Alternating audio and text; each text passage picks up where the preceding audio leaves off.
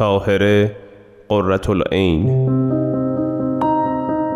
فتنه و حسادت دست از سر امثال شما برگزیدگان خداوند بر نمی دارد. امیر کبیر مصمم است به هر قیمتی که شده شما را به قتل برساند. التماس می کنم از اینجا بروید ما هم می رویم. باید به کمکشان بشتابیم. با واسطگری سردار لاریجانی صلحی ظاهری برقرار شد.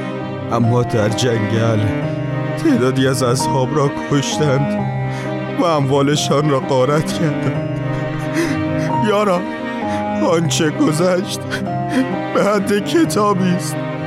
نمی‌توانم بگویم. نمی‌توانم.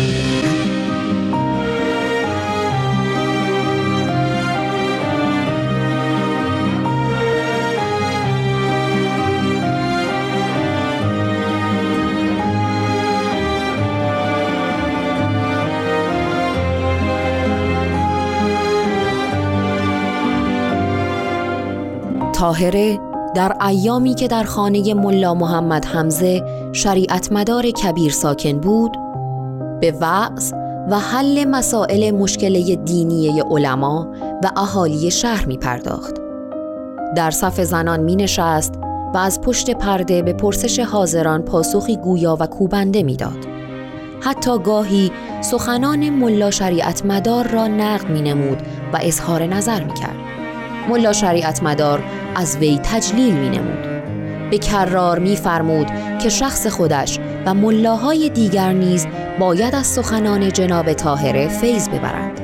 تعریف و تجلیل های ملا و اشتیاق مردم بارفروش از شنیدن بیانات ایشان موجب حسادت سعید العلماء دیگر مجتهد معروف شهر گشت و شروع به فتنه پراکنی کرد و مردم را علیه جناب طاهره به تحریک وامی داشت.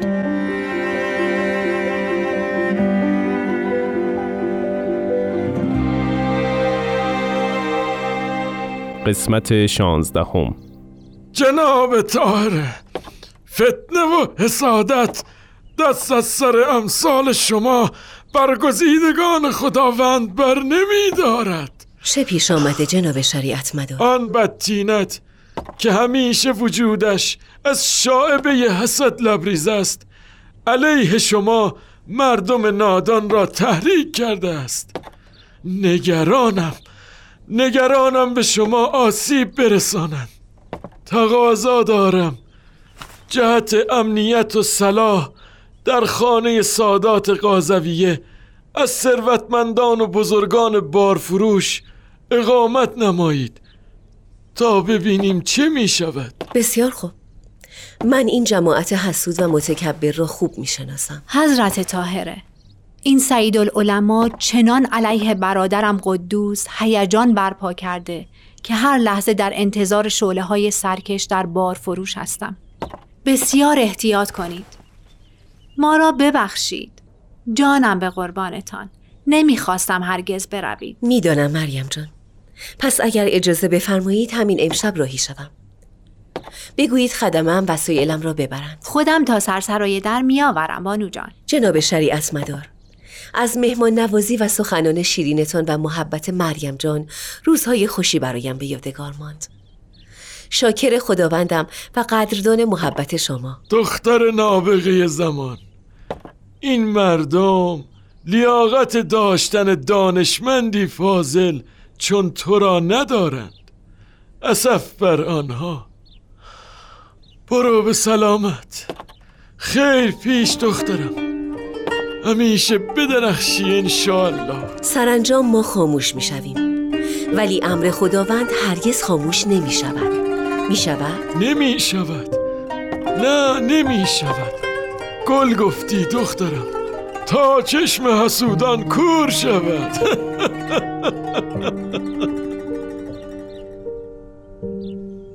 تاهره چند روزی در خانه سادات قازویه از ثروتمندان و بزرگان بارفروش اقامت نمود و سپس راهی آمل شد. پس از گذشت از آمل به سعادت آباد رفت و از آنجا به دارکلا رسید.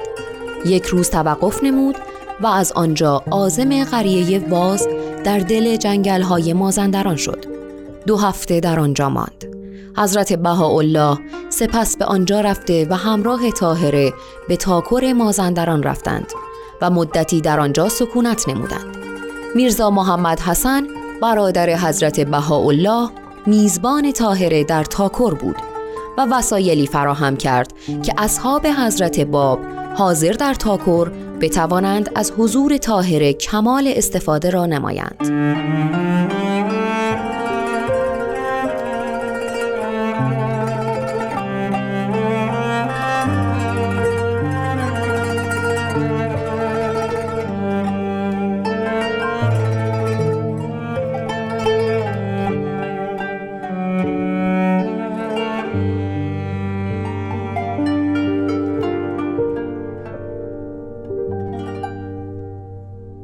جناب طاهره فرموده بودید اخبار اصحاب را به سمع شما برسانم. بگو برادر جان کجا هستند؟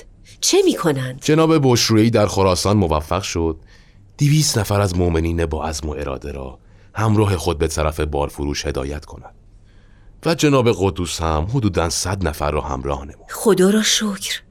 پیشگویی ها به حقیقت می پیوندند چه پیشگویی جناب طاهره؟ احادیث زیادی از ائمه در کتب آمده که 313 نفر در رکاب مهدی شمشیر می‌زنند یا وقتی دیدید علمهای سیاه جانب خراسان میآید به سویش بشتابید.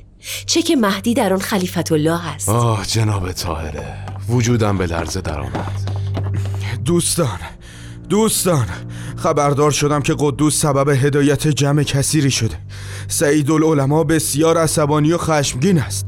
وقتی مطلع شده جناب بشرویهی با آن جنب بارفروش می آیند از ترس اینکه مردم به آنها بپیوندند عده زیادی از مسلمانان را مسلح کرده و به بیرون حصار فرستاده تا از ورود بشرویهی ممانعت کنند خدای من باورم نمی شود چه می‌گویی برادر؟ بگو برادر آخر چه شد؟ آنها به گمان اینکه کشتن پیروان باب ثواب است و مالشان حلال به سمتشان یورش بردند در حین از آن گفتند که به دستور ملا حسین اقامه شده بود یک نفر نانوا به جمعیت شلیک کرد. گلوله به سینه سید رضا نامی خورد و جان داد. وای بر این قوم ظالم و جاهل. بگو بعد چه شد؟ خداوندا وقت تنگ است جناب طاهره باید از اینجا بروید. می رویم بگو بر سر مؤمنین خدا چه آمده. رفقای نانوا به تقلید از او به شلیک دست جمعی پرداختند. یکی از بابیان که در حین از آن گفتن بود را کشتند. بعد از آن نفر دیگری برای اقامه از آن بلند شد. آن یکی را هم کشتند. تا اینکه نفر سوم از آن را به اتمام رساند. آنها مؤمنین را می‌گویم. هیچ نکردند؟ چون این چنین کردن جناب بشرویهی به حکم قرآن که جواب زور زور است به مهاجمین چنان حمله سختی کرد که تاب نیاوردند و همگی فرار کردند. بابی ها به داخل شهر روان شدند.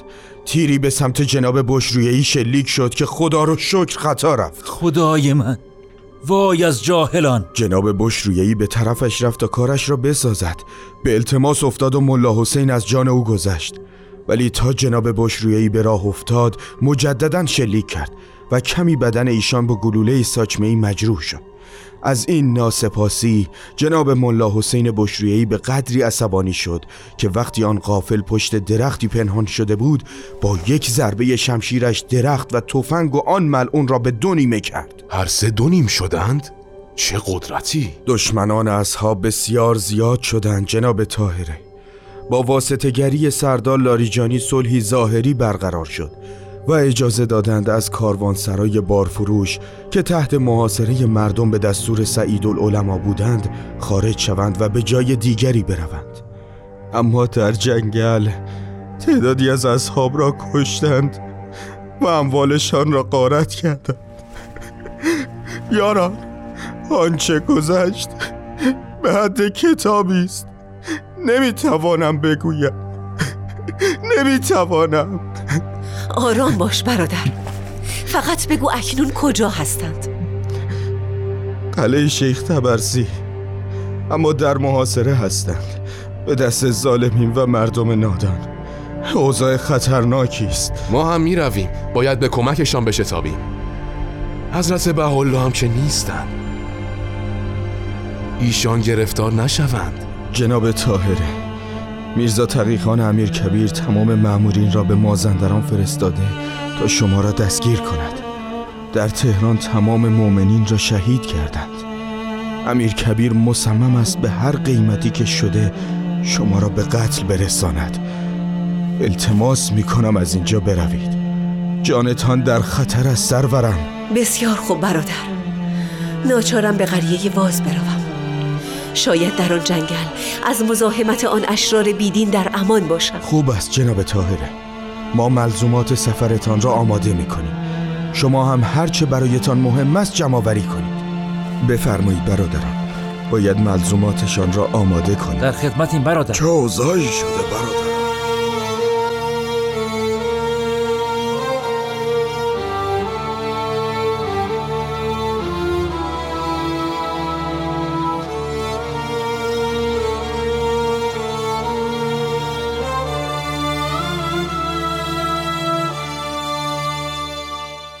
محمد شاه مرده بود در حالی که تدارک انتقال سمت شاهی به ناصرالدین شاه دیده می‌شد میرزا تقیخان امیر کبیر به خیال آرام کردن کشور همچنان فرمان قتل مؤمنین حضرت باب را می‌داد. جنگ سختی در قلعه شیخ تبرسی در حال وقوع بود. شاهزاده مهدی قلی میرزا به دستور ناصرالدین شاه مأمور کشتار بیرحمانه تمام اصحاب حضرت باب در قلعه شده بود. ملا حسین بشرویی و قدوس با هدایت اصحاب در این جنگ ناحق رهبری این مبارزه‌ای که ماها طول کشیده بود را داشتند.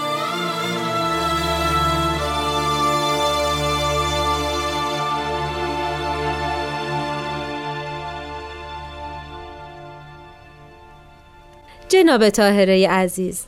ای کاش شما دیگر اینجا مستقر بمانید و جایی نروید. می‌دانید که قریه واز متعلق به دایی مهربان من آقا نصرالله گیلرد است و همه اهالی تکریمش می‌کنند. به شما هم که ارادت دارند و در حفظ و حمایت شما سفارش لازم را به بنده و اهالی کردن می‌دانم شهربانو جان قدردان آقا نصرالله و شما میزبان عزیز که خالصانه پذیرای من شدید هستم. تا ببینیم خدا برایم چه مقدر کرده است. آوازه فتوحات بابی ها در تمام کشور پیچیده. ترس و آشوبی عجیب در میان مردم ایجاد شده. انشاءالله این آتش ظلم خاموش شود.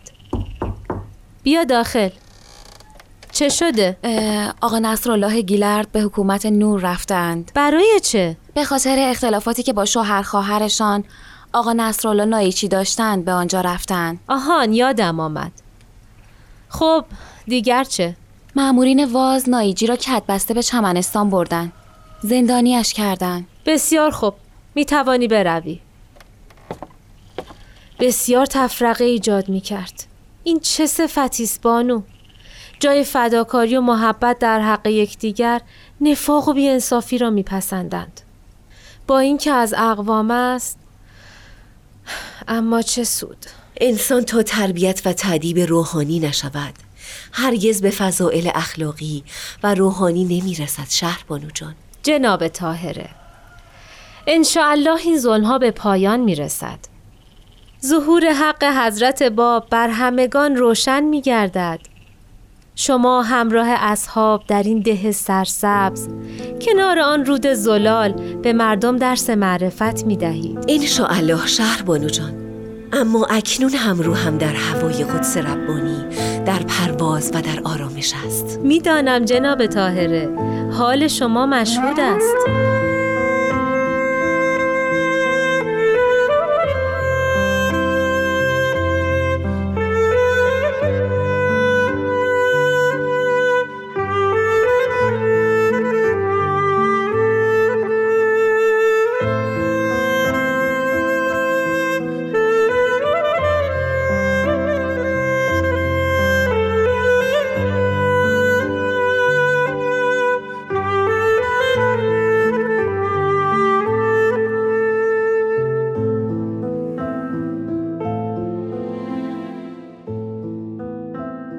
پس از شکایت آقا نصرالله گیلرد به حکومت علیه شوهر خواهرش حکومت او را زندانی می کند.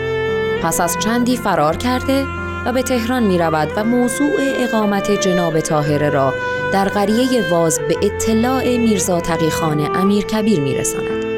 امیر کبیر فوراً به مأمورین مخصوص دستور می دهد تا همراه نائیجی به واز بروند و جناب تاهر را دستگیر و آقا نصرالله گیلرد را به قتل رسانده و اموالش را ضبط نمایند.